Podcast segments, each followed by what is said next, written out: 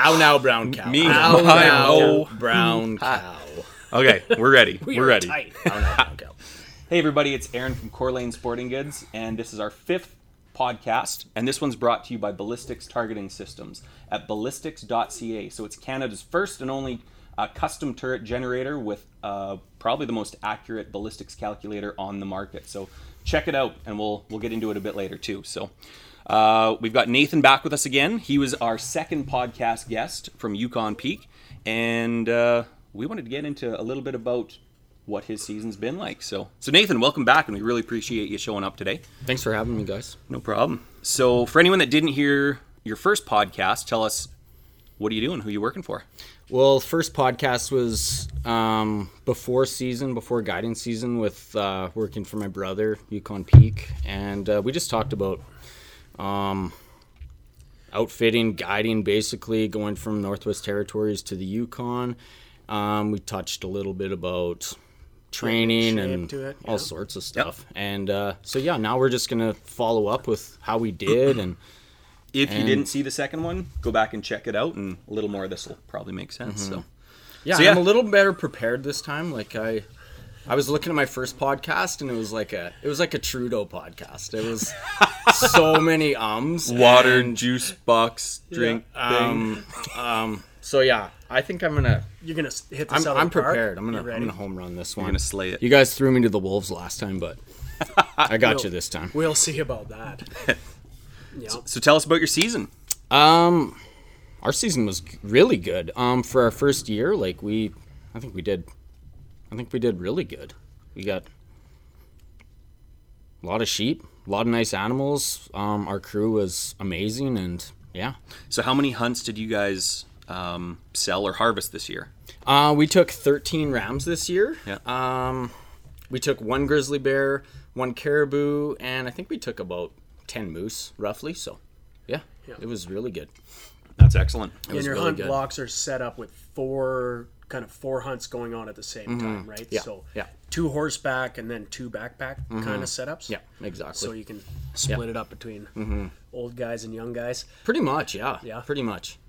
That's pretty much how it went down. So So after having a season doing both of them, um, what are your thoughts on on the types of hunters coming in for them? Like, are they prepared for the hunts? And and do you find you get the old dudes that want to do the horseback and the young guys want to?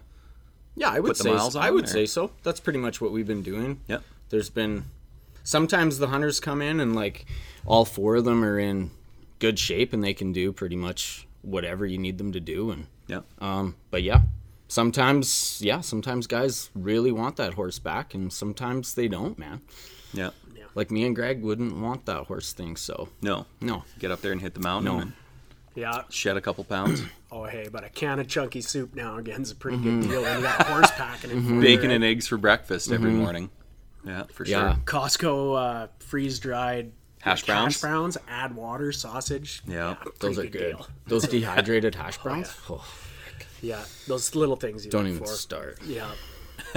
So how was uh what are your success rates like if a person was looking at possibly going horseback versus hiking? Do you do you see more animals one or the other? Oh, or- I don't think so. okay. I don't think so. I don't think that has really anything to do with it. No matter what kind of hunt you do, you're going to be um, the opportunity is going to be there for you. Yeah. So, just depends on what kind of shape you're in, what kind of what you're willing to, Yep. how hard you're willing to work and Yeah. put yourself through. And no, And a lot the, of the game's going to be there regardless of the the type of hunt you want. So Yeah, and background too. I mean, you get guys that are just they want that horse experience because they've never seen it or never been around it. They want to. They've seen a video, a western, whatever. Yeah, you hop on a horse and yeah, Mm-hmm. you're clippity clop for five hours. Your legs are sore and your legs are bowed, but you're gonna see some neat country. Yeah. It's kind of a It's the experience. yeah. It's the adventure to of you get to have your head on a swivel and really take it in because your horse is paying attention to where you're going. Right.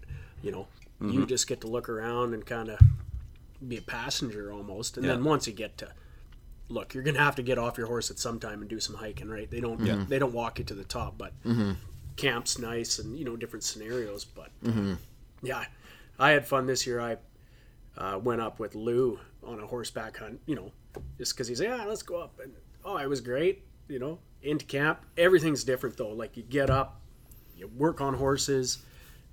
eat your thing, then you go hunting. Where backpack hunt, it's like you roll out a tent, scrub your teeth, and you're you're up there already, Yeah. right? Where the horse, yeah, you're gonna move into areas, but I find, yeah, if you're on a combo hunt for some things, you know, like backpacking, there's no such thing as a combo hunt backpacking. It's you're not gonna tougher. shoot a moose. You're not gonna shoot generally a caribou. You're gonna hunt a sheep, and that's it. Mm-hmm. Where a horse, yeah, moose walks in front of you, you're like, well, I got a string of six to deal with this mess. Might as well tip it over. Totally. Yeah, so it's pretty fun, you know, different Totally. experience, and yeah, take them in. 'cause- Yeah, but uh, Yep. yeah, and I, you know, compared to our weather, like when we went up on our hunt, we got a huge snowfall, then it got warm, the rivers just exploded. I think everybody in BC, like northern BC, stone sheep hunting, has it's, it's been horrible weather Yeah. for everybody. Mm-hmm. Yeah. And then on the flip side, I'd get messages from you guys and Rob's texting, yeah, another 18 above day calling moose, you know, Yeah. Mm-hmm. when it should be two below, Yeah. three below. Yeah, right? exactly. Yeah. Mm-hmm. Yeah. Yep. Yep. Yeah, we got well, when we went out it was like 25 degree weather and then rain. It was just swampy the entire hunt kind of thing cuz hiking in the rain, stop for a rain day, get rained out for 2 days. So well, are you going to just sit around and do nothing? Oh, you mm-hmm. just get get back on the sick of it. trail and you're just wet inside mm-hmm. your rain gear and outside your rain gear and it was just soaking wet but so yeah that was that was the northern BC hunt of just non-stop rain the whole hike and and uh compared to you guys you guys were dry Yeah. hot and dry Hot and dry. so how did that affect Super the drought. hunts I think the hardest thing was uh, water was so scarce this year. Like I'm, I think everywhere else I've hunted, I've never had to worry about water. Like you're constantly, like at stands, like we used to, like you'd step over a creek every freaking ten feet, man. You know, Yeah, there's a literally water. there's water even every when you're on the tops of the mountains ridge running there's Yeah. there's water and in the yukon man this part anyway was just dry like lots of our hunts we were um like once a day we'd go like hike basically all the way down the mountain with our bladders and our bottles all the hunters bottles and come back up like make a two three hour water run every single day and Wow. i've never I've never ever done that. Like I have a water bladder and I probably used it a couple times in my life before this and Yeah. then this year it was like probably like the most important piece of gear that I Yeah. had. It was crazy. yeah So I don't know if that's the norm or I think it's just historically dry there what it's been like, but yeah, water played a yeah, if you don't water have those, played a huge factor. Water yeah, played if you don't huge have those snow packs that are constantly There's no bleeding out, snowpacks. There's no then snowpacks. you're No. reliant on rain to be mm-hmm. seeping out all mm-hmm. those fingers and stuff. Yeah, yeah, yeah. Oh yeah, there's nothing worse than you know assuming there's water somewhere, getting up there, Oh, and you basically have one day and you're limping your carcass out of there. yeah. You're having dry oatmeal for breakfast. Mm-hmm. Well, and I guess that we we had discussions before we went on our sheep hunt of we we switched areas three times before the hunt. Initially, we were going in here, and then we were going in here, and then we ended up going in here. But we were looking at water was one of the biggest factors on okay if if our goal is to hike to here because we know there's water there, do we set up camp there, and then do our day hikes from from there? Or do mm-hmm. you pack your bladder up onto the mountain top and then get up each morning but know that you're going to have to do those mm-hmm. runs every day? So i mm-hmm. mean i guess with you guys with with paid hunters they're not the ones putting the miles on. It's you guys working your bag off to go get them water i guess eh that's kind of the Pretty much, difference. pretty would, much. would you if you were going on the same hunt would you camp near the water or would you camp high and hike for water that's that's probably the hardest dilemma when you're when you're backpack hunting is like where to um where to camp in relation to where the water is and also to where the sheep is right so Yeah. ideally like if we say if you've located sheep like kind of what i would want to do is like camp where um don't don't camp too close to the sheep because Pressure. man, they if they bust you you're done right so what i would try to do is camp like within say half to three quarters of a day away from the sheep, right? Yep. So that you have enough time to go after that sheep, get that sheep, and bring it back to camp, Yep. to your spike camp within a, a long day. That's kind of that's kind of an ideal situation. It doesn't always work that way, Yeah. but Yep. but if if there's water at that spot and the sheep are, you know, a few miles away, yeah, throw your tent up, man. That's Yeah. that's your spot, right? But Yeah. But yeah, it's always a bit of a dilemma where to camp, and um, we one of our hunts we spent the night on the mountain because we just, um, we were just too far from our camp where we killed the sheep. So, yeah, it was a it was a grinder. So, yeah. And so at that point, does everyone in the hunt do that, or was it just you and a, one hunter? Or? Oh, just me and a hunter. Okay. Yeah, just me and a hunter. Yeah, Yeah. Usually it's one on one. yeah. Mm-hmm. Yeah. Yeah. Yeah. Yeah. Yeah. Snuggling up, no tent, hanging out on the mm-hmm. mountain. Mm-hmm. Pretty Yeah. much. Yeah. Do you want to get into the details on that hunt, or Yeah, I would. So, um, that was for like our season highlights, I guess. Hey. sure? Yeah. Yeah. that- So that yeah, that hunt was with um, Joe Loomis, who is from Dawson Creek. You guys know him. He's a good friend of mine. Great guy. And for it was for me, it was like the first time I ever got to guide like an actual friend of mine. Yep. Like I've got to take like Cam out when he got to like take his guide ram. So I've taken guides out when they got to hunt for themselves, but I've never had a client that as a Is friend, friend. too. So our hunt was awesome. We uh, we got dumped off um, on this ridge top. There was a, I think there was seven or eight rams we were heading after. And it was funny because on the way over, like Joe's from BC's killed two stone sheep, and he's like, "Yeah, if we if we see a fannin, like I I would never shoot a fannin, dude." And I was like, "Yeah, I don't blame you. Like you're you're a BC resident, you've killed two stone sheep." I'm like, "We're not going to see a fannin, man. I haven't even seen a sheep with a black tail yet." So he's like, "Yeah, okay." And uh, and so Joe also had a grizzly bear tag. Sorry, Joe, but I'm gonna tell them. um, so it was like second day, I think, and uh, we're like probably still about four hours away from where the sheep are. Actually, Joe spotted this bear. I was looking at the sheep. This bear come out of nowhere. Um, we Joe's like, "What do you think?" And I was like, "Well, we're, I mean, we're still a long ways from the sheep." I'm like, "Let's let's do it, man. It's a nice bear." Uh, so we went after this bear. And uh, long story short, he screwed up. He botched his shot. I don't know what happened to him, but he missed. And uh, he was pretty down on himself. I was a little bit down, but I was like, okay, we're still in this. Like, that wasn't a sheep. We can still see the sheep. so I'm like, just, it's okay. Like, you get your one mulligan. Yeah. Get How- your shit together. Don't do it again. how far was Mm, this? Three, three fifty. Oh, we, But what get to he- bug him about that. But what he, yeah. So what he did, like he was, he had his bipod on a rock. The bear was like moving through this berry patch, and instead of just like, um, he kind of ran out of room as he was pivoting, and so instead of just like repositioning on the rock, he kind of got up, you know, threw the gun over his knee, Yeah. shot. I didn't even see what he was doing because I was just watching. Yeah. And he's like, "Did I hit it?" And I was like, "No, like you weren't even close, man." oh, and I was like, "Yeah." And then he told me what he did, and I was like, "Okay, it it's okay. It happens. Get it together." So we're like, we just keep going. We had a little lunch, little recovery, went after these sheep, and uh, so we found the sheep. And there was, I think there was like seven rams. There was two that um, broomed on one side, long on the other. Um, we ended up naming the sheep this year for some reason. I don't know. we, we were just having fun. Nicknames. So- We we had Everything. nicknames for the It was uh, so these Yeah. two rams were Doug and Jerry that we named. I don't know why. We're just like that's Doug and that's Jerry, and we had Elliot. We had a whole bunch of names for sheep. It was fun, man. We had a fun year. And anyway, so Joe was kind of like, which which ram do you think's the best? And I was like, "Ah, I don't know, either Doug or Jerry. It doesn't really matter. The other ones aren't shooters. There was one that was like really nice, tipped up but young, like a seven year old or something. And uh, these sheep were in a really low low spot and I just looked down. Um, all the sheep were looking down into the timber, and I looked down like, and I just seen this kind of a grayish flash, kind of, and I was like, oh man, it must be a wolf because the sheep were like, usually when sheep see another sheep, they're not that like glued to it. Like they'll look at it, and then they look, and then they know what it is, right?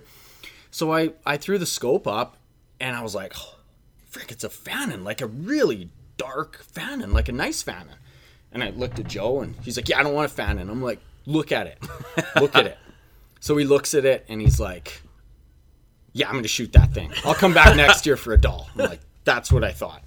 So anyway, the sheep are kind of in a they were just wide open. It was about 650 yards. We just couldn't get any closer. And the Yukon, everything's really round and it, it makes the hiking easier, but it makes the stalk super hard because like you know like BC a lot of times like you can roll over a ridge and it's just like a straight drop off you can see absolutely everything in front of you and there you can't. It's like a, it's like a bread loaf right? So you're just like a couple hundred yards at a time couple hundred yards at a time. So we kind of set up and the rams got in this dip and i thought they were going to work their way out to us.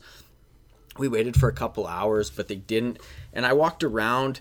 I ended up having to climb almost all the way down the mountain and look into this bowl before i could finally see these flipping things. So me and joe make a mad dash over there. We get set up sheep have no idea we're there joe lays down perfect rest makes two really good shots at i think it was about 500 yards hit the sheep twice perfectly and uh, we were just like oh, we were just ecstatic, right? It was awesome. Yeah. And uh, so we go ripping down to the sheep, and we're like, oh man, it's like it's just the prettiest sheep I've ever been a part of, right? Broomed on both sides, like looks like a just a light colored stone. It's just gorgeous. Yeah. So then that was the night we were. It was like ten o'clock when we were taking pictures, butchering, and then we hiked until basically like two in the morning, and we are just like, we can't make it to camp. So we just we we kind of slept until the sun came out Yeah.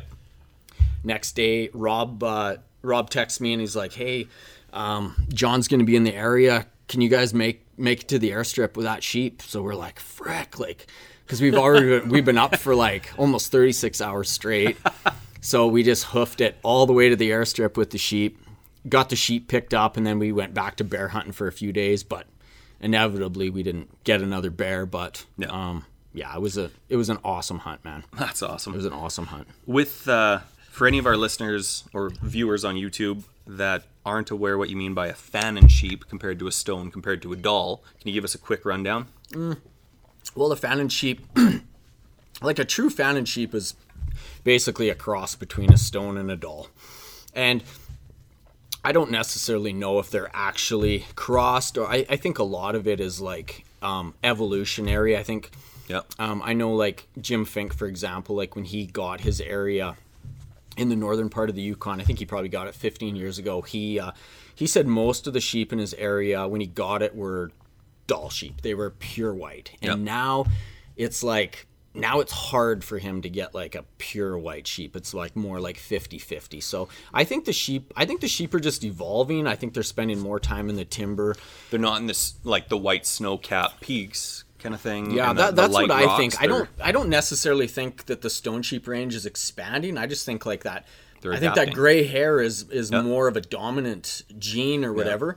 And you know, but this sheep was um well, I'll give you guys pictures to add to the podcast, Yeah, for but sure. it's a it's crazy because most of the sheep we had are are super super white and then this sheep was like it was like what's he doing here? Like when we got it inspected in Haines Junction, the CO was like are you guys sure you got this in your area? Like we've never seen a sheep like this in the in the southwest corner of the Yukon. Like we've never seen this before. So Yeah. it was kind of it was cool. That so that's cool. why it The was one off, eh? yeah, it was a super super important sheep to me. It means like that sheep means the world to me. So Yep. I've never never guided a sheep like it, and I probably never will. So Yeah. Kind of the the unicorn of the sheep world. absolutely, yeah, Very few and far absolutely. So yeah. Yeah. Uh, what were numbers like up there for animals? numbers were good. Um, the sheep were um, like I was telling the, I was telling Greg a bit. Like the sheep were like really congregated, which we were, which was super weird, weird to us. And I don't know if it was because of the lack of water or, um, or what the deal was. But like a lot of times you'd go like you know, one or two or three basins without seeing anything. And then like this one spot I went, there's like 50 sheep and there's 15 rams mixed with ewes and lambs. And uh, so it was just really weird compared to what like we're used to seeing. Yeah. But the I think the numbers were good. Um, it's just I think the behavioral patterns are different from what I was used to seeing from guiding. The bears are um, the bears are like super spread out. There it seems to be like one bear per per range or per valley, Oh, okay. right? When you go down to like Tumbler, man, you can see you know, you might go a couple draws without seeing anything, and then there might be like 10 bears in one valley, right? In a burn or something. But there, it's kind of like there's kind of enough berries in each each mountain range the, to kind of hold like one bear, like a boar, maybe a sow and some cubs or something. So Yeah. the the animal the the numbers were good. It's just they're it's different than than Yeah. what we're used to. Yeah. But Yeah. no, the numbers are the numbers are definitely very good. With, yeah, because a lot all of the game areas you have that I've been in too is a lot of the areas a desert, and then you have this corridor which is the main food source, mm-hmm. and most of everything's in there, Mm-hmm. Right. Except for a few strays, Right. here and there. Yeah. Where yeah, if you've got you said you got mountain rivers that are actually salmon rivers in the late. Mm-hmm. You got berries. You got obviously game, moose, elk, tidbit of, or no no elk, just caribou. Mm-hmm. No, eh? just caribou. Yeah. and buffalo on the on the far corner. So Mm-hmm. lots of meat, berries. So yeah, it's neat. What's mortality rates like for sheep in the Yukon? Like to get through the winter, is there like a fifty percent loss or? Oh, I don't. idea? I don't think so. I don't Okay. think so. Um, pretty hardy the- and- yeah, and the weather's, it's um, It's better than BC for the Dall sheep for sure for condition wise. yeah, like, and it's kind of like we're only just a few hours from the coast, so Yeah. it's pretty mild, really. Like Oh, you'd think, because it's so far north that it'd be like extreme cold. But like last year in this spot, like it was December, January, and like the pilot, like I think they said they had like a foot of snow in, um, like he lives in Burwash, which is kind of like an hour from Haines Junction. Like they had like a foot of snow, like literally all it. winter. Wow. Like it's crazy. Like they had way way warmer than we had and way less snow. It's Yep. crazy. So And what about predation up there, like the wolves, the grizzlies? there's that sort of wolves, there's wolverines, there's grizzlies, there's eagles, there's But do they have much effect on the sheep? Um oh I think do they they, would. I think they Okay. well I, I mean they're gonna take some. I don't know exactly what they would take, Yeah. but they're gonna they're definitely gonna take some. Yeah. Probably not so much grizzlies, but probably eagles kill as much as any of those things Of as far as ones? sheep. Absolutely, Yeah. yeah. Eagles are bad, and you always see eagles, right? When you're looking for sheep and you can't find sheep, usually if you can see an eagle like doing this, it's like, yeah, there's probably going to be sheep on the other side of that hill. Interesting. They give away lots of sheep and goats. It's a super good tip, man. yeah. I've seen the eagles for sure. I've seen the videos of the them swooping down and well, it was goats that I saw Mm-hmm. picking up the little goats, picking them up and dropping them and yeah, chucking them off. Mm-hmm. Yeah, it's crazy, man. yeah. More than you'd think. Yeah. So grizzlies, that's that's a big topic of discussion. We touched on it the first time you were here. Yeah. Um, now that you spent a season up in the Yukon, it doesn't sound like they're as thick up there as they are here.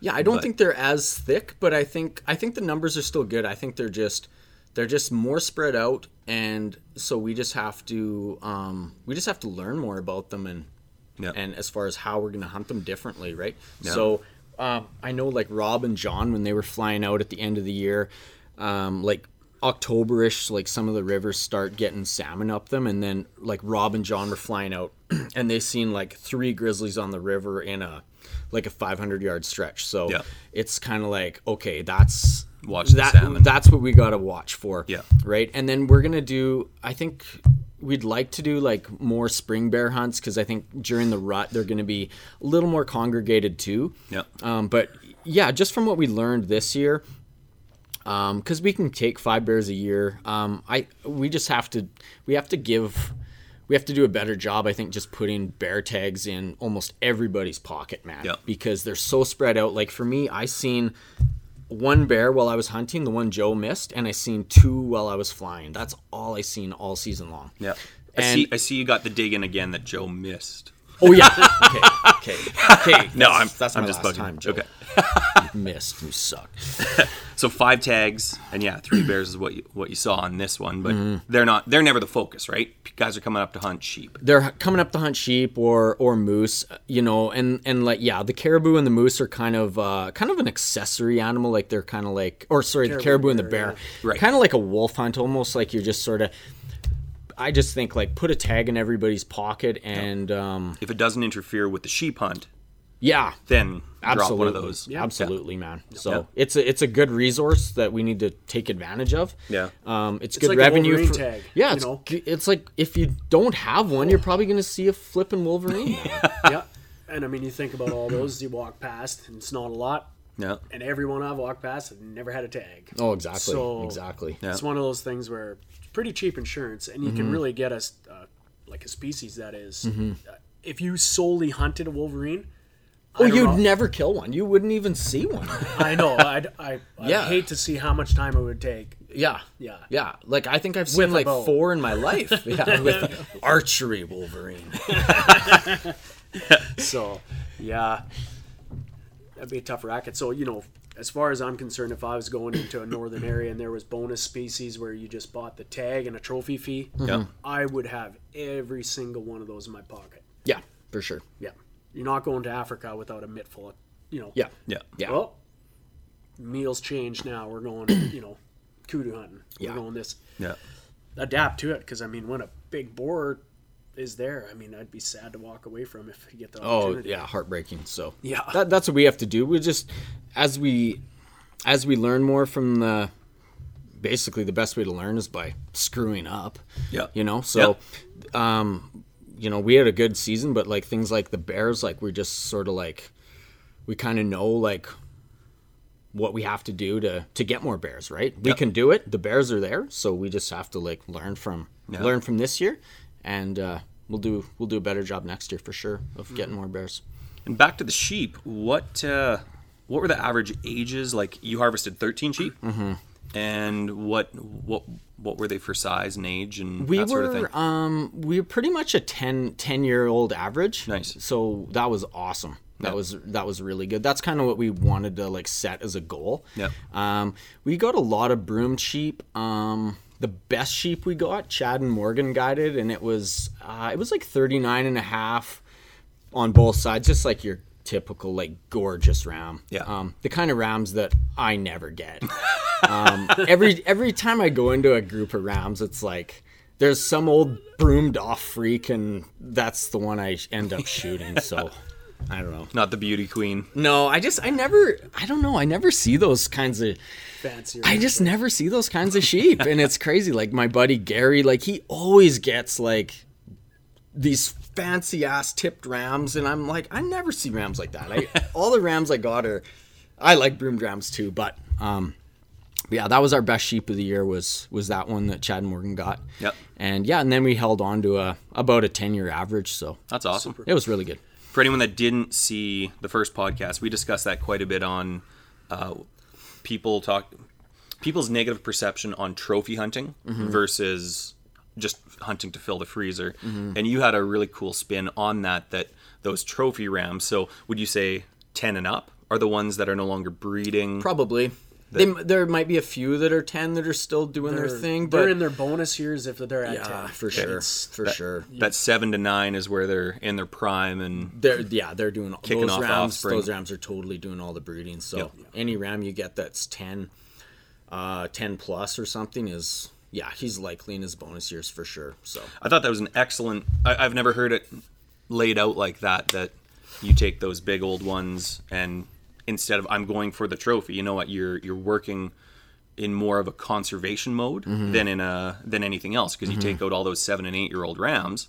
Now there's your prime breeding stock gone yeah, out of the they're herd. gone. So They're gone, and then likely you're that 12 year old that's maybe in that band or maybe he's on the other side of the hill he's probably going to die in the wintertime anyway Yep. so you just kind of you just kind of screwed yourself by killing a, a, a ram so um uh, age is age is the most important thing for as a sheep guide like it really is like And what's what's that like at 600 yards? Like, because uh, you, you said Joe's ram was 500 yards. Uh, we we talked a couple days ago, and you were saying a lot of your rams this season were well over 400 yards.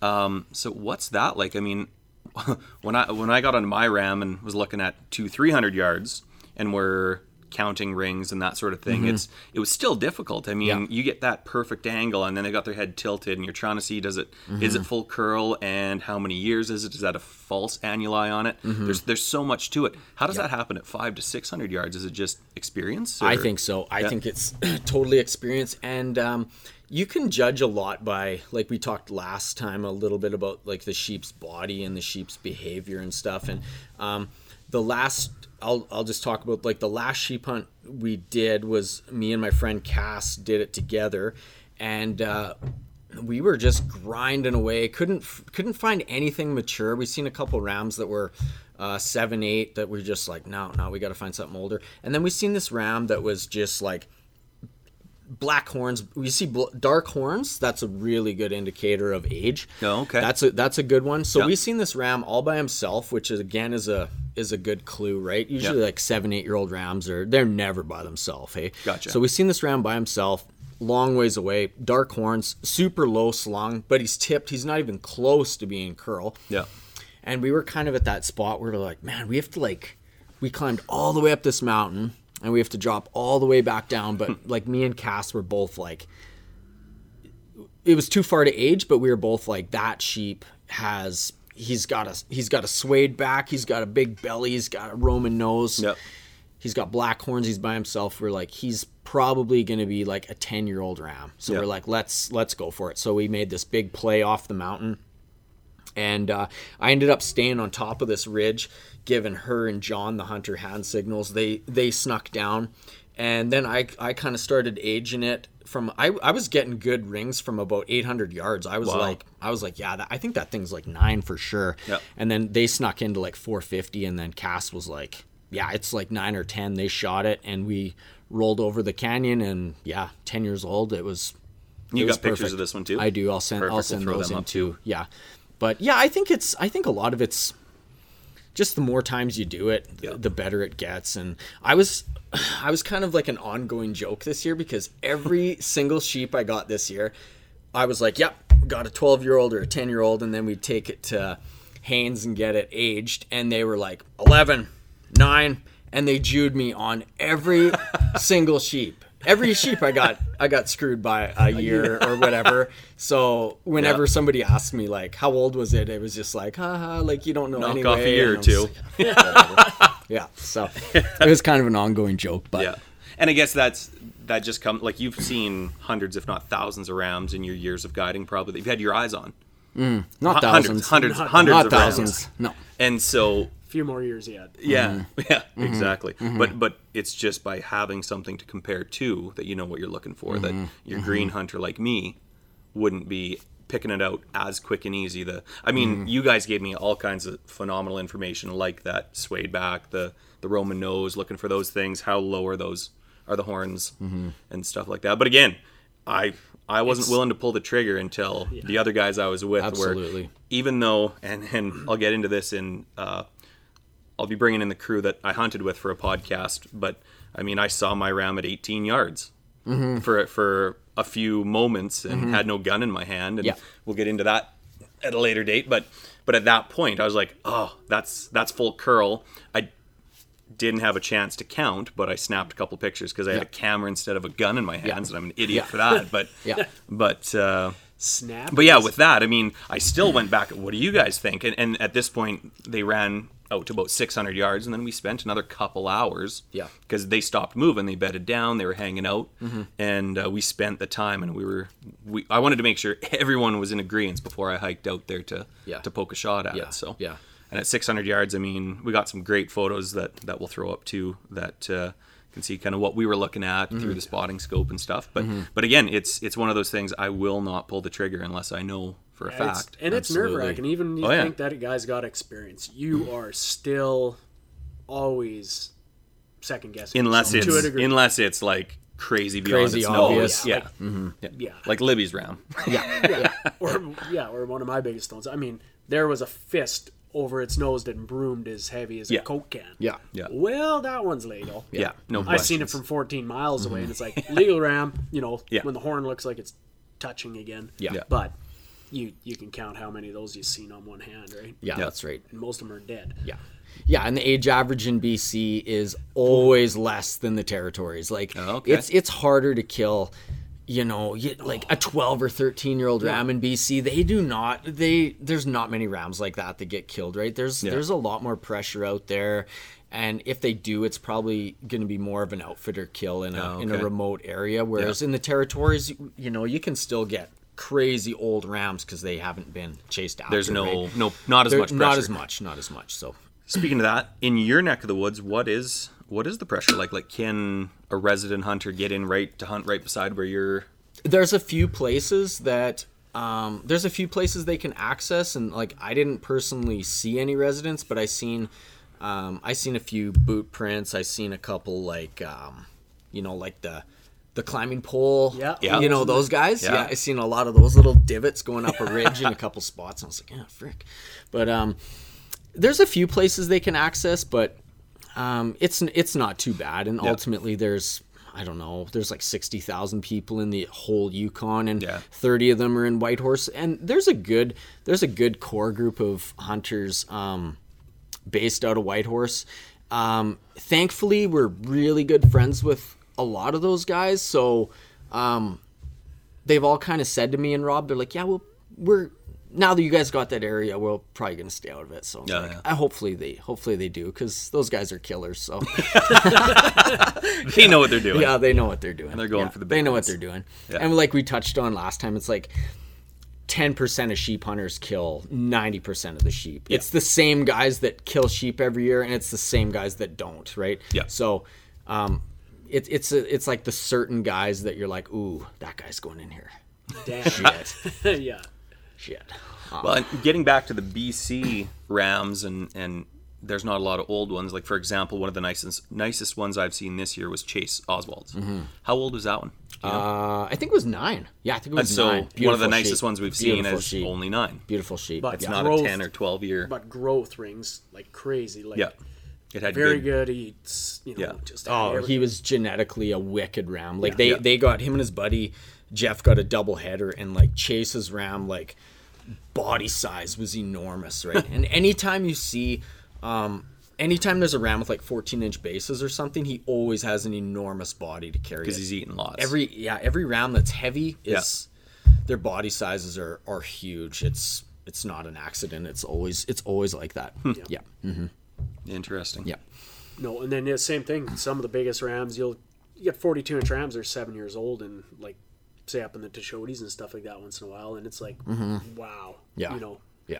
40 plus, seven years old, like growth rings like this far apart. It's like, Mm-hmm. and then you'll get the same ram standing next to it. It's 13 years old, and it's like 32 inches. Yeah. Yeah. Yeah. You're like, what's Exactly. the difference, right? Yeah, Exactly. they're living in the same area. How are they eating different? But just genetics. Exactly, genetics. but it's the same thing. Yeah. You just walk down the street. How many seven foot you six got a people do you see? You got in a day? five foot tall guy and a t- seven foot tall Mm-hmm. guy. Yeah, it's just genetics. Yeah. Yeah. Um, With with kind of all that in mind, what are your this season? You took 13 Rams out of there. What are you are you going to do anything different based off what you saw and did this year? for Um, yeah next i think like just talking to rob and mark and stuff i think i think the consensus like we'll probably try to shoot for more like maybe like 10 rams or something just so we can maintain a good um, a good age average like we don't we don't have a there's no quota on the sheep so we could ultimately take 20 sheep if we want but What is that? it's What's not the sus- longevity of the it's- business? It's not Yeah. sustainable at all, right? So we've yeah we have a lot of respect for the sheep and the land, and um, I think like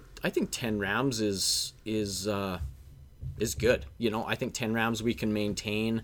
Uh, a 10 year average and then there might be some instances like we have a few rams that are like we call them guide rams because they're got one horn or they're they're twisted freaks or whatever, Yeah. right? So y- your your American hunters coming up, they're not gonna they don't want they don't want to shoot sheep like that. So we might be able to like what I ultimately would like to do, and I've talked to Rob about this too, is like get you know just some like my local local friends of ours that would like really want a Dall sheep but just can't like like people like all of us like we just can't afford it right No. so you know we can probably get you know maybe target 10 rams but if there's a couple that are one horned or really old or just something that a hunter's not going to take like Yeah. we might be able to take like a couple maybe Harvest a one or two freaks. like accessory sheep that they're the mountain or the wolf's going to take them anyway kind of thing so Yeah. so i think that's kind of our Do you think you guys of our would break goal. your blocks instead of having four hunters? Do a three? Yeah, we're talking about tier? we're talking about maybe doing that instead. Maybe doing that instead, yeah, and then we can um, kind of. Then we don't have to like, and- th- yeah. Then we don't have to maybe sit out a hunt, you know. Where if we did 400 blocks and then all of a sudden, oh, we got 10 rams, but it's like two weeks till moose season, right? Now, and like now, what are we gonna do? Like Yeah. we could cut trail. There's always there's Work. always stuff to do, but yeah, maybe we've talked about that. Maybe like maybe do 300 blocks and then like and hopefully we can you know maintain our crew, keep the same people we had because they were amazing too, right? So Yeah, and horses too. Like, yeah, you give them a break if you, Mm-hmm. in between certain hunts, and then get into the combo type stuff after, and Yep. maybe bump back up to four block, right? yeah, yeah, for sure. But I think a lot of people um, that view hunting as bad for the environment, bad for animals, bad for all these sorts of things, don't hear and see kind of what you were just talking about that you're focused on the conservation. Let's keep the numbers up. Let's cut the number of hunters back. Let's do this so we can keep the quality of sheep up in there. Mm-hmm. And herd size is important because, like you say, there's no sustainability if you wipe out all the sheep in the next five years. No, exactly. Um, and I, I think one of the biggest disservices that's ever happened to hunters was Bambi.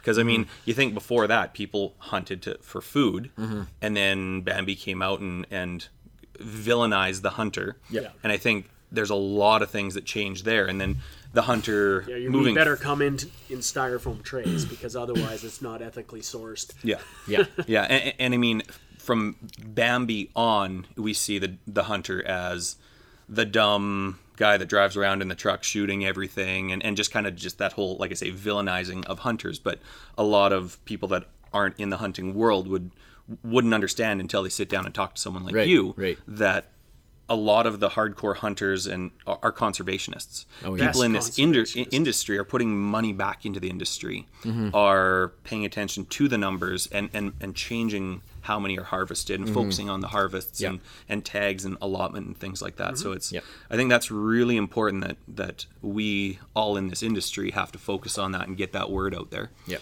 And there's there's a new organization that just started up, One Campfire. Have you heard of that? Yeah. Yeah. So an offshoot of the Wild Sheep Society that uh, or, or they partner with the wild sheep Yep. and it's about getting that information out there that hunting is a sustainable product and we're all enjoying the outdoors and let's work together on that Mm-hmm. Yep. and just because you're a vegetarian or a vegan or whatever doesn't mean we can't all sit around and the, the same campfire and, and enjoy the great outdoors Yep. right so no, I think that's that's very important. So I love that you bring that sort of thing up. So Mm-hmm. so people that may not be interested in this content might hear a different spin For sure. than they're used to. For sure. Yeah. Uh, so yeah, change, changing your numbers. You started to mention you had a, a pretty kick-ass crew. Do you want to get into the crew a little bit? To guys that Mm. You're working with. and- Um, yeah, so I'll just start like I think that was like my that was probably my biggest takeaway from the season was just like how much fun I had um, with the crew, and I was just like really really proud of everybody because um, whenever there's like a new outfit that comes up, a lot of people will wait until it's proven before they want to work there. Yeah. You know? So a lot of like I know um like my friend Glenda at Canal Outfitters, like she's just like kicking ass, doing so good. And same with like Raven's Throat, they're like new outfits and now a lot of people want to go there because it's it's proven. But what I was really proud about with all of us is that like our crew um, our crew like took a took a real chance on on coming here in their first year, and we had we had guys from guys and girls from uh, Canal, South Nahanni, Bluestone, um, Mackenzie Mountain Outfitters, like like some of the best out. Oh, Dan Reynolds, some of the best outfits out there, and they kind of like took a chance on like A new kind of the, yeah it's Yeah. like the unknown right? Yeah. like they had they had this this amazing experience but they're like i wonder what it's gonna be like there. It could be because it could be really bad or it could be it could be like amazingly well. So everybody just everybody was super brave and it just took a lot of balls. So i was just really proud of everybody. So um yeah i'll just go through everybody really. Like um so How like many pilots did you guys run? One pilot One pilot? Yeah. One pilot. Um, I'll talk about John and Sylvia in a bit, but like, so I guess well, Rob's the outfitter, and I'm just his voice tonight because he didn't want to do this. He's like, he's like, you want to do this podcast, Rob? They're, he's like, ah, nah, you can, you can have this one, but Can't do a podcast with a dip. yeah. but no, I was just I was really proud of my brother for like taking that next um just that next chapter of his life cuz he went from being like a basically a head guide at Stan's to like being an outfitter is extremely stressful. Like you're you're not just hunting, you're managing people and manage you're just there's so much behind the scenes that we don't even realize. So uh, for my brother at a young age to like take that on, I was super proud of him. He did I think he did an awesome job for his first year. And then his girlfriend Sig came up. Um, so yeah, she quit her job at the bank, came up to cook oh wow.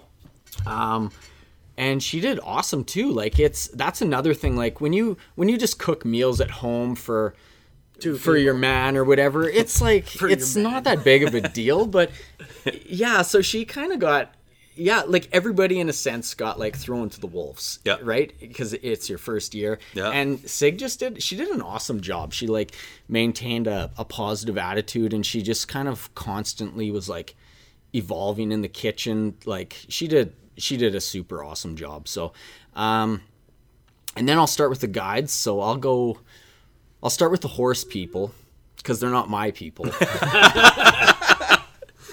so I guess the first guy, um, the first guy Rob hired was Stevie Hansen. He hired him in the winter time. So Stevie started with Rob. They started breaking horses.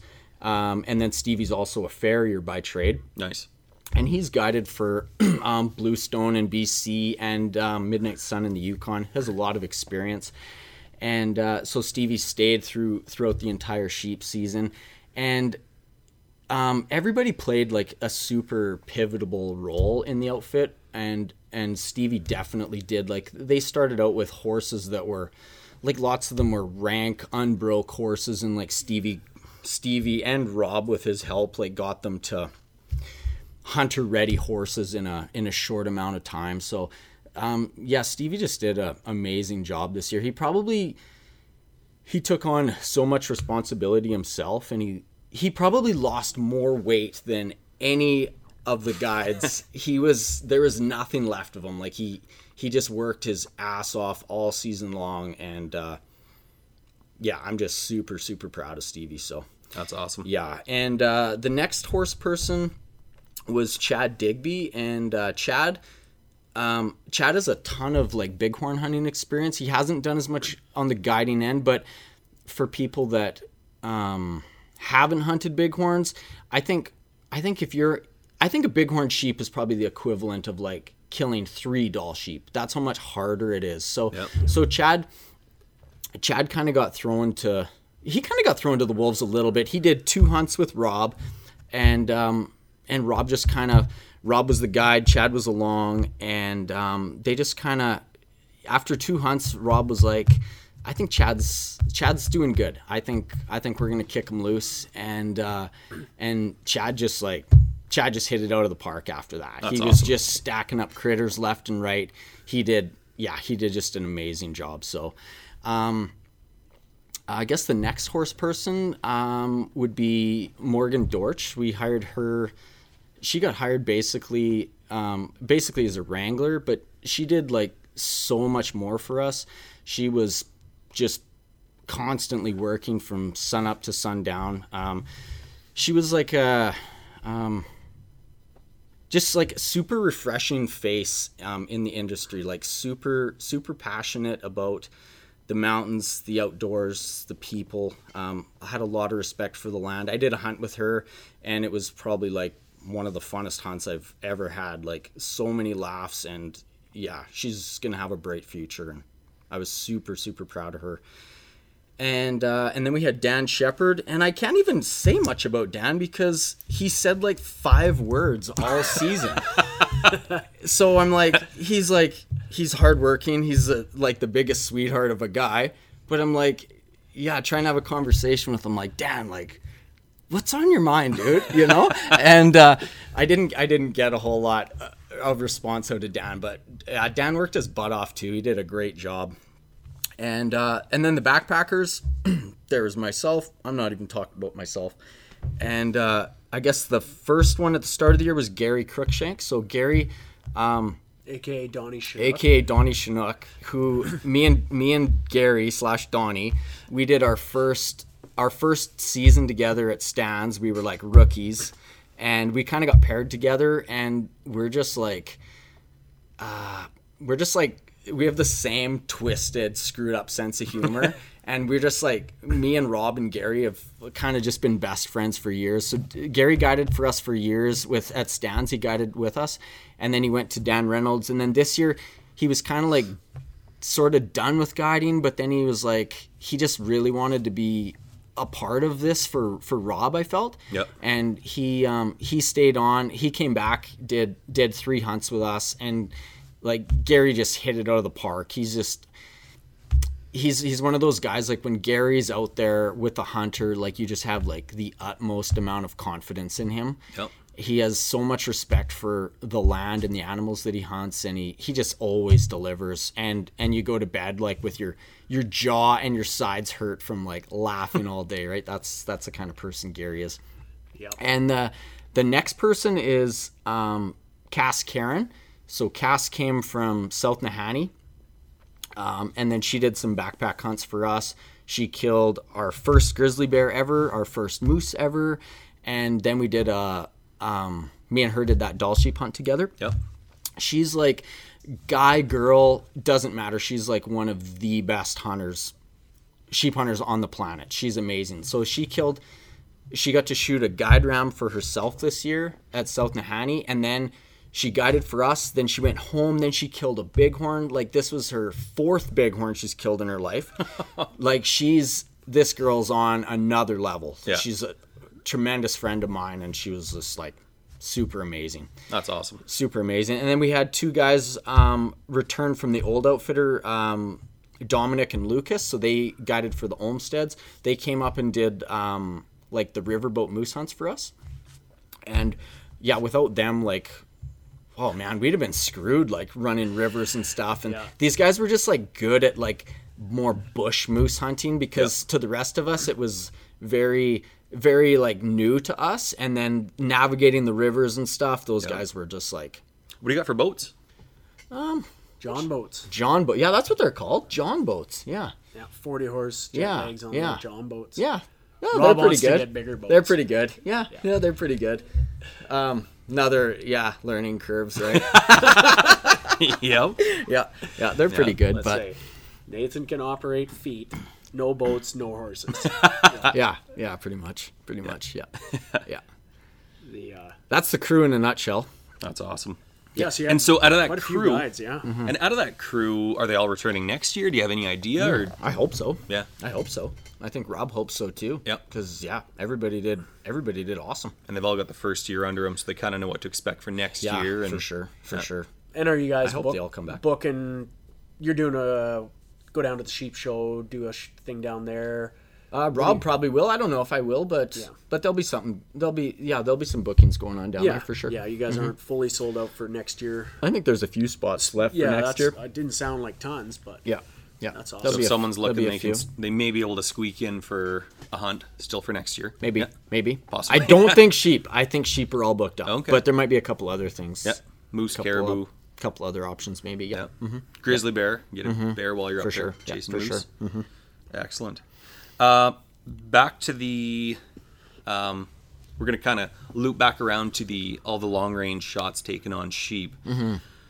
With the new technology that's out there now, um, what are, what are you guys? What what are all the crews that you got up there shooting with? Like when it comes to optics and stuff like that. Like there's holdover systems inside the reticles. There's custom turret systems. Like like what do you Mm, Everybody's guys- pretty much running a custom turret now. Okay. Pretty much, pretty much. Or some of them like Zeiss will have both, right? They got those. Yeah. What are they called? A Rapid Z or something? yeah, But- they've got a couple different variations, Yeah. but basically a ballistic reticle that is tunable to your, Your caliber. Yeah. velocity, Yeah. Mm-hmm. et cetera, et cetera, and then you just have to adjust power accordingly.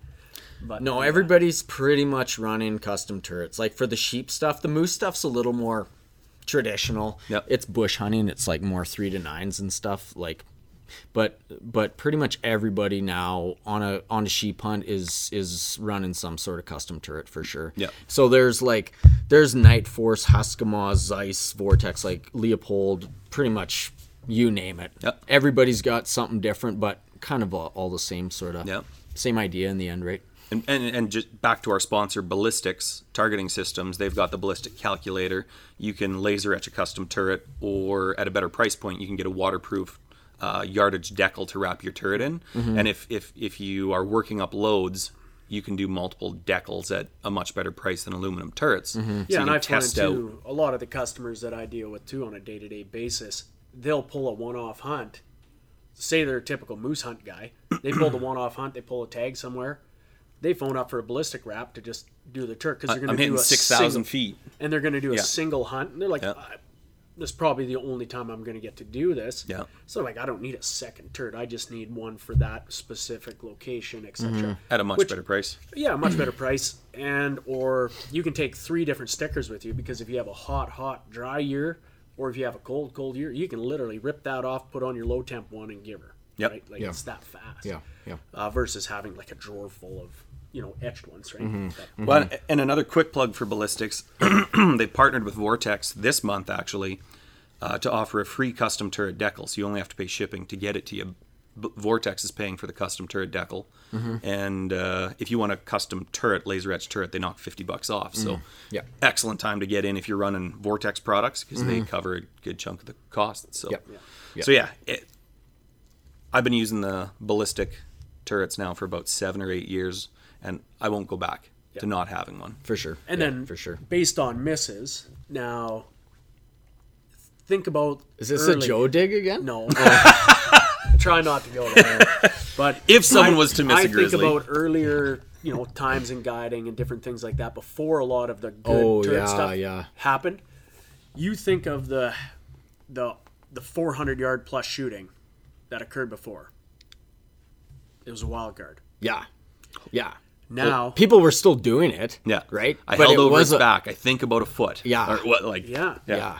and hanging now at the top of the. I mean, you think about how many misses you've seen in a season here, and it's probably a, a lot less than it would be without yeah. that kind of equipment, Yeah, right? yeah. I mean, the one the one caveat I have to throw in is we can like a person could have twenty thousand dollars worth of gear and still miss every animal they pointed at. Oh, you Oh, yeah. got to That get out and doesn't practice. fix. That doesn't fix you. No, No. And, and that's kind of the number one thing when customers come in and they ask uh, about the ethics of long range shooting, long range hunting, and I, I tell them it's we know what the equipment is capable of doing, but you as a shooter, you got to get it in practice. If you're Mm-hmm. not shooting confident in what your equipment can do, shoot it at multiple yardages to know that you know what I can hit this this coffee cup at 600 yards Yeah. or 400 yards or whatever. Yeah, yeah. Whereas before, well, I held about a foot over it and hoping to hit it. Yeah. It's it's Now a- remember, money will buy you the best of the best. Yep. But money also buys you a shooting school or a seminar to get schooled up on it. Yeah. Right. So Yeah. think about that in a lot of ways. Is that yeah? Take Yeah. your equipment, get schooled up on it. yeah. uh, because familiarity with it and just confidence in it, you're gonna crush it. It's it's not even funny. Yeah. Um, And yeah, if I'm going on a paid hunt somewhere, I don't care if it's Kyrgyzstan, this, that, all over the world. Yeah, you're gonna bring good equipment, Yep. and I want to know that when I lay down, I'm responsible for knowing what's going on, and I'm not relying on what someone else told me to do. Yeah. Yeah. Yeah, for it's sure. It's there, For sure. Yeah. and then rely on your guide to tell you the distance, know your elevation where you're at, get her done. Yeah. Um, Hundred percent. It's a huge difference, yeah. Any other success stories from the season that you want to discuss, or just focus on the couple there, or, or any things that you do different because maybe there were some not so enjoyable hunts that were still quite memorable. Uh, I don't know. I I think a lot of this, a lot of stuff's out of my hands. I think there's only so much I could do as a guide. I mean, there's hunters that probably could have showed up in better shape and that sort of thing. I guess, but I mean, for the most part, everybody everybody did really good. So Yeah. Um. Um.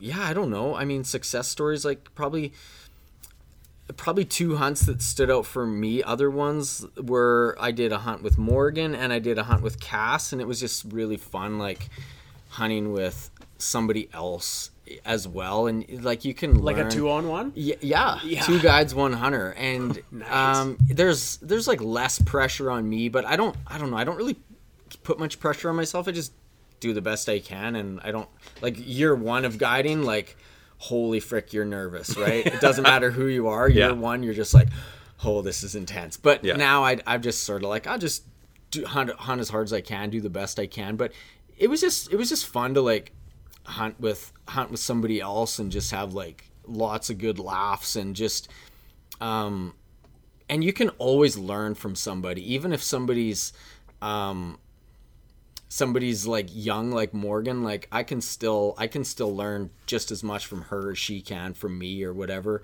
and um so yeah those those are just good takeaways for me that Yeah. Just yeah. Uh, If a person was to uh, com- do a little comparison, I mean, you worked for Stan for how many years? Uh, eight years.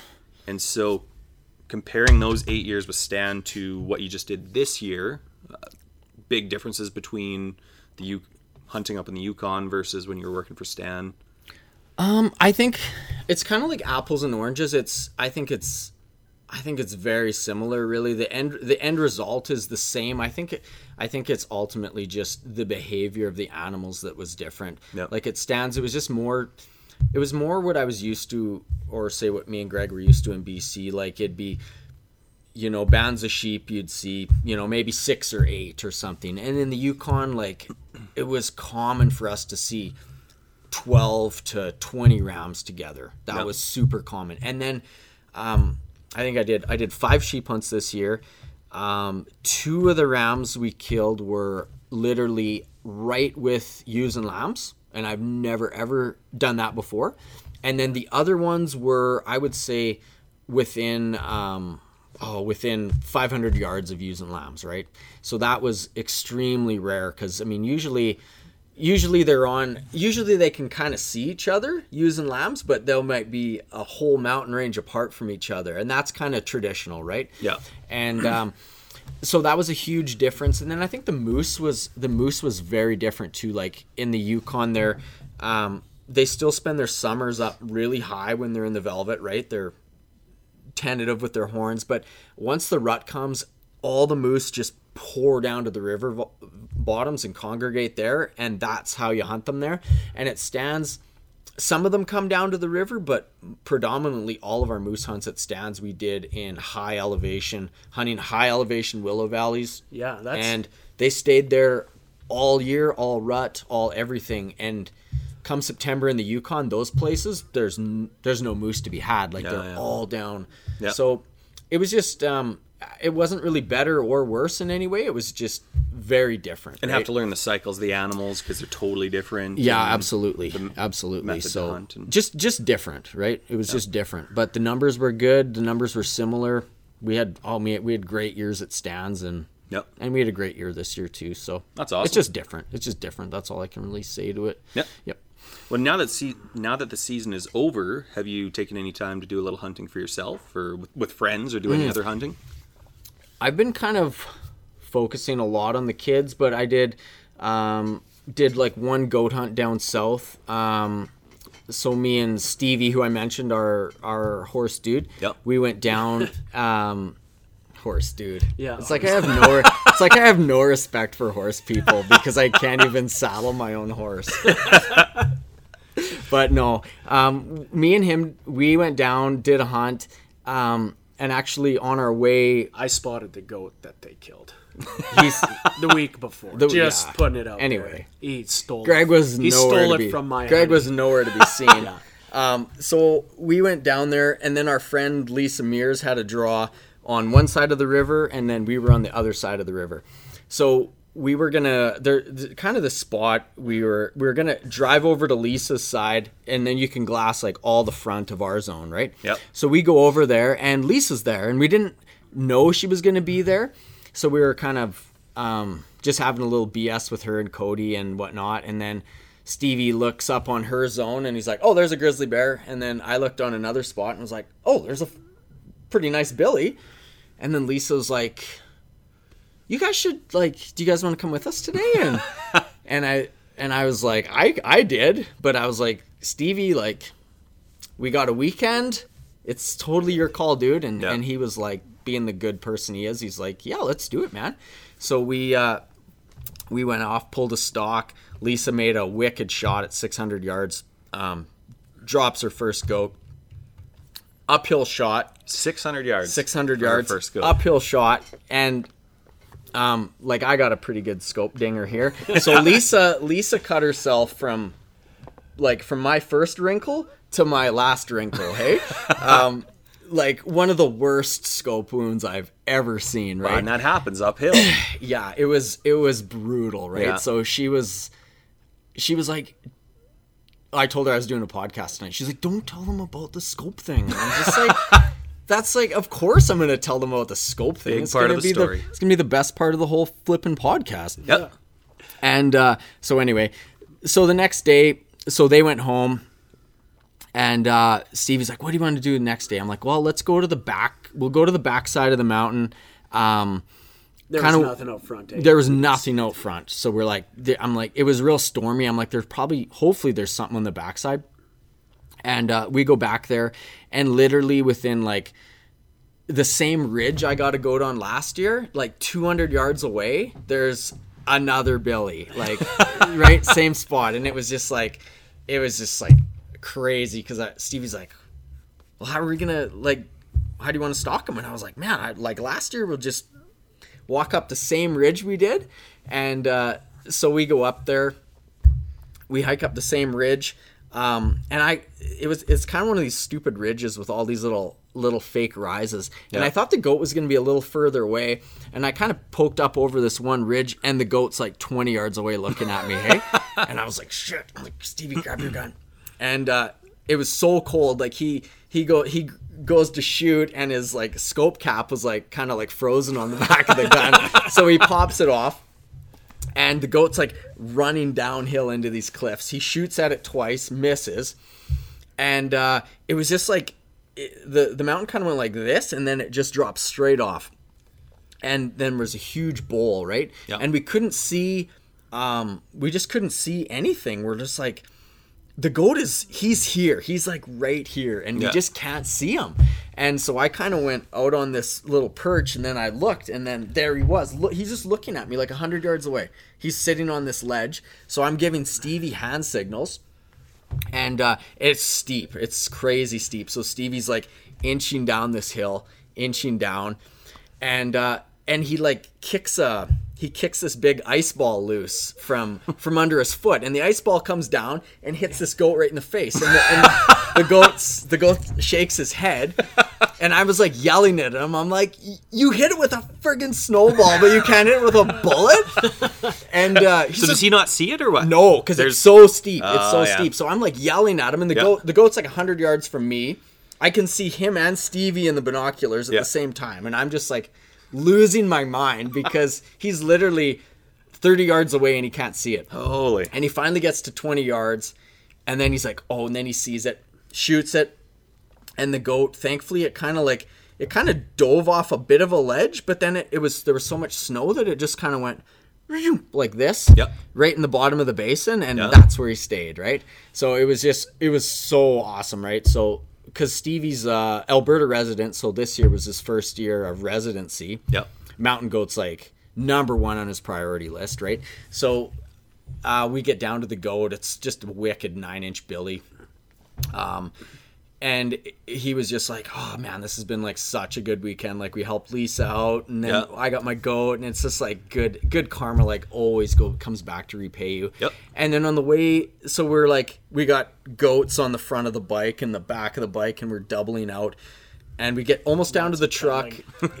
yeah, a little reach around. and uh, we get almost down to the truck, and there's this freaking big brown bear on the road, right? And I'm just like, and I didn't, I just kind of sat there, and the bear just sat there and looked at me, and I kind of looked at Stevie, and I was like, have, have you shot a brown bear? No. Like, do you, do you want to? Yeah, yeah, sure. and uh, the bear's just standing there, so I had like my winch line wrapped over my my gun because I had like out of stock, so I like zing, like relax the winch. Stevie pulls the gun out, lays down, shoots.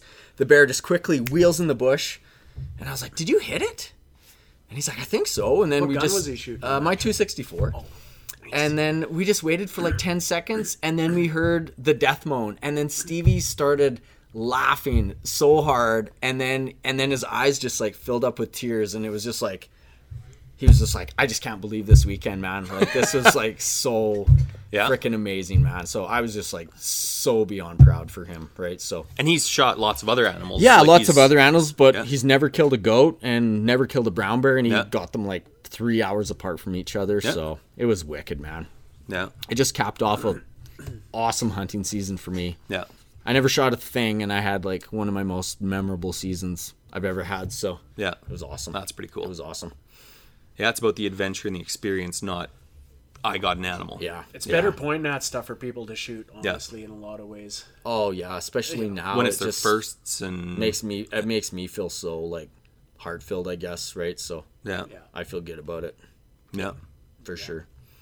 Not that I want to bring up Lisa's scoping again, but we were talking the other day about uh, changing up equipment and stuff like that. And I know you're not a gear junkie. We're not going to get into all sorts of gear and, and what we're pushing, but um, you mentioned something about switching out stocks and going to thumbhole stocks. Yeah, that's what Greg Greg built a 264 for me, and um, I had like no intention of even getting a thumbhole stock, and Yep. he was like, "Try this thing out," and I was like, "Yeah, it's pretty comfy." And then Greg was like, "Yeah, man, like for they take a that hand takes a lot out a lot of recoil out, right? So those really steep shots, because you can only get a little piece of that that pad into your shoulder, right? So."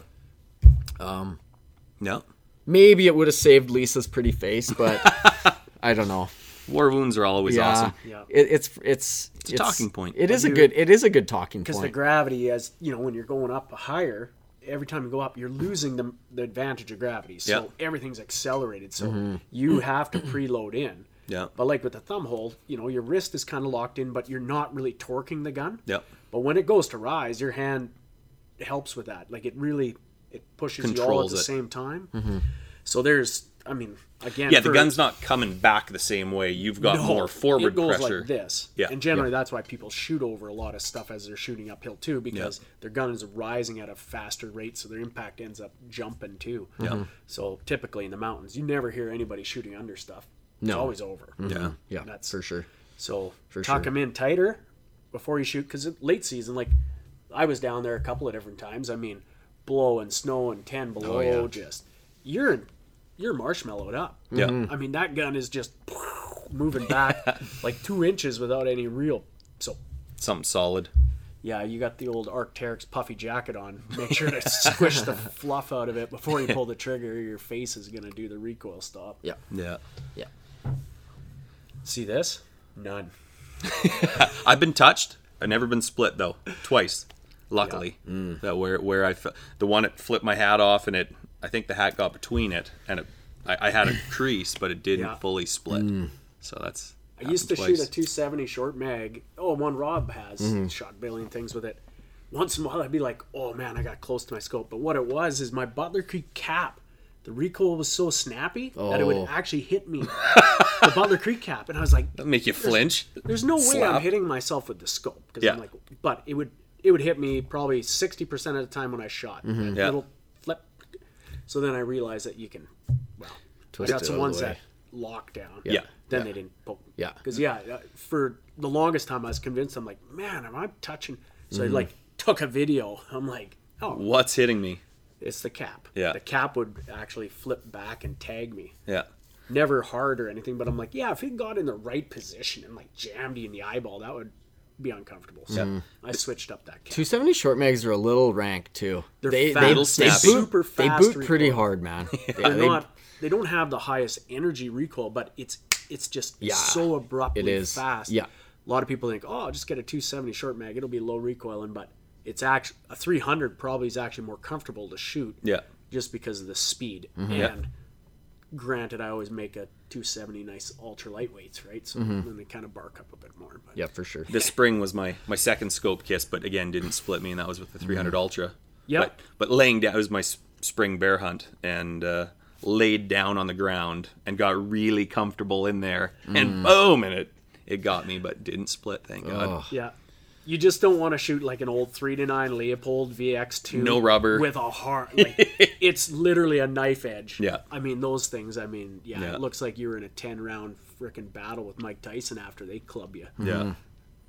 You're Nate just like, Diaz you guys any split. chewing Oh, gum? Just squish I'm feeling self conscious about my forehead now, just because you guys like have no no cuts, and I'm just like a mess. Yet Yeah. it's coming. It's Yeah. coming. Yeah, well, Yeah.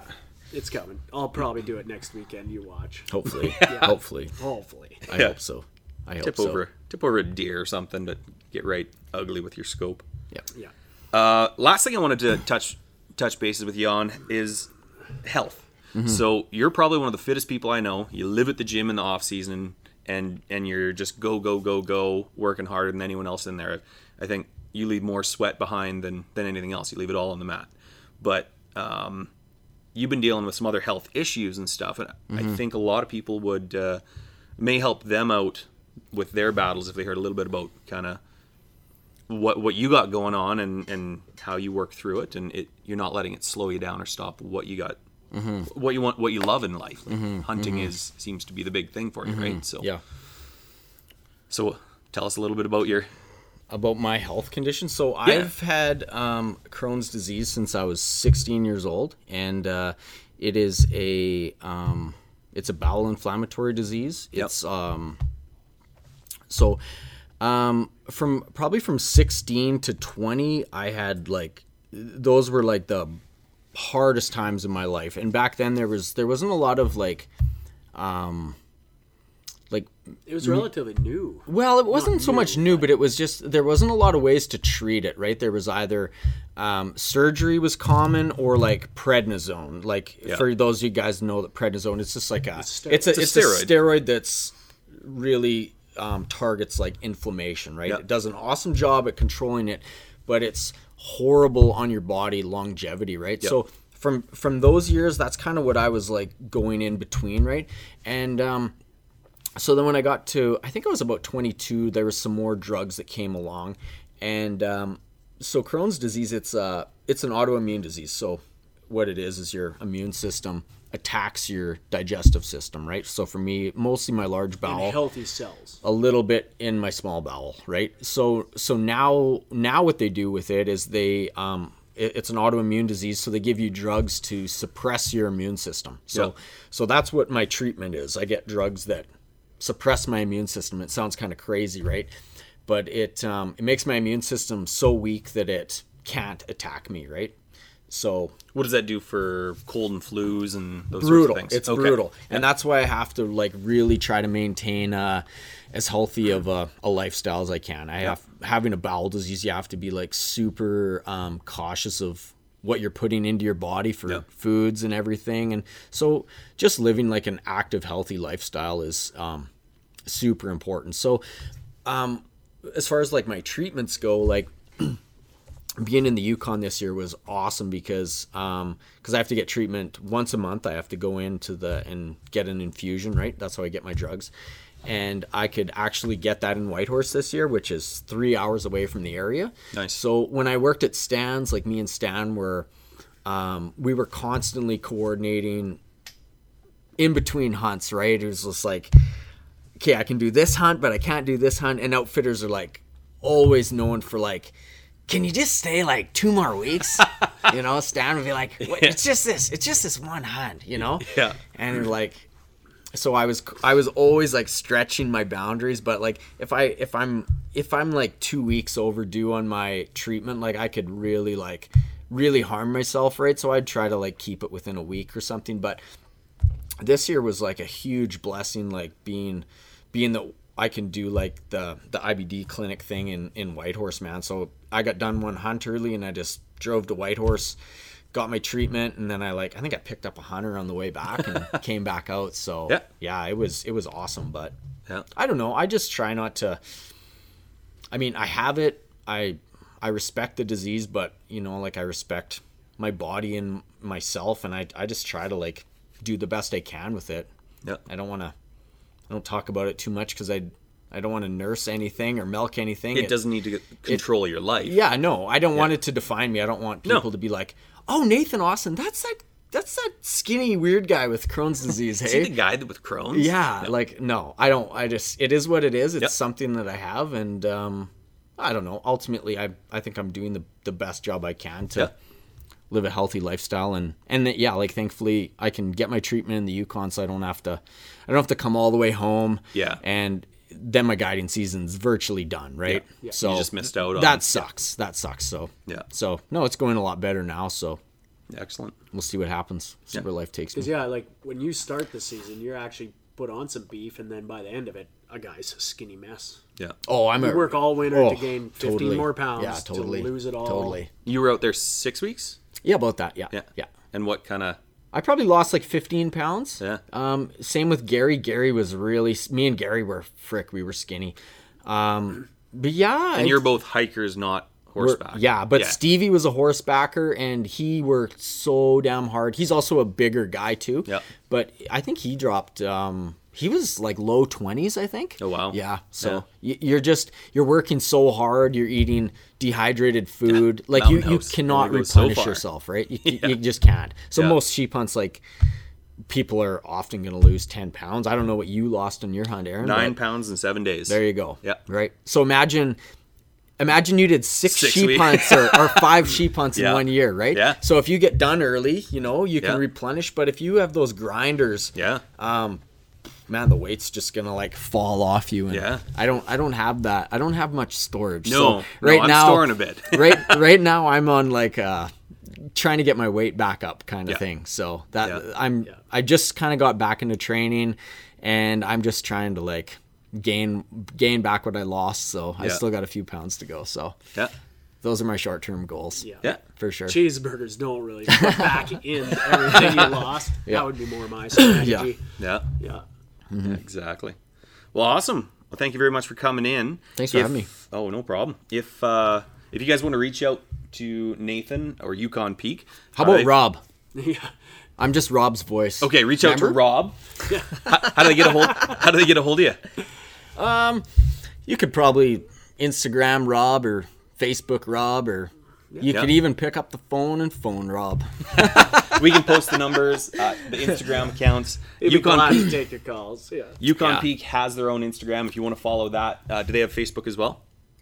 Or would it just be Probably, straight but up Rob. you're asking the wrong technical person. Okay. They got Instagram, I know that. I've been following you. I've been That's watching good. all your hunts That's good. actually. So I'll steal a few pictures off there and send Okay. me what you can. I'll send you we'll, what I can, yeah. We'll upload them so everyone can see what uh, what we're talking about For sure. And uh, and yeah, so reach out to Yukon Peak. There's a few hunts available for next season, but uh, if you're trying to set up a sheep hunt, try and book a couple years in advance to, to make that happen. And uh, and yeah, we'll put all their information up on the screen so you can check them out. We'll put a link as well in in the comments. And uh, be sure to check out ballistics.ca for your custom turret needs for whatever scope you've got. So thank you very much. Thanks for coming in. Thanks for having me. Fuck yeah, we nailed it. Nailed it! Nailed it. Nailed it! Nailed it. Nailed it! Nailed it. Nailed it! Nailed it. Nailed it! Nailed it. Nailed it!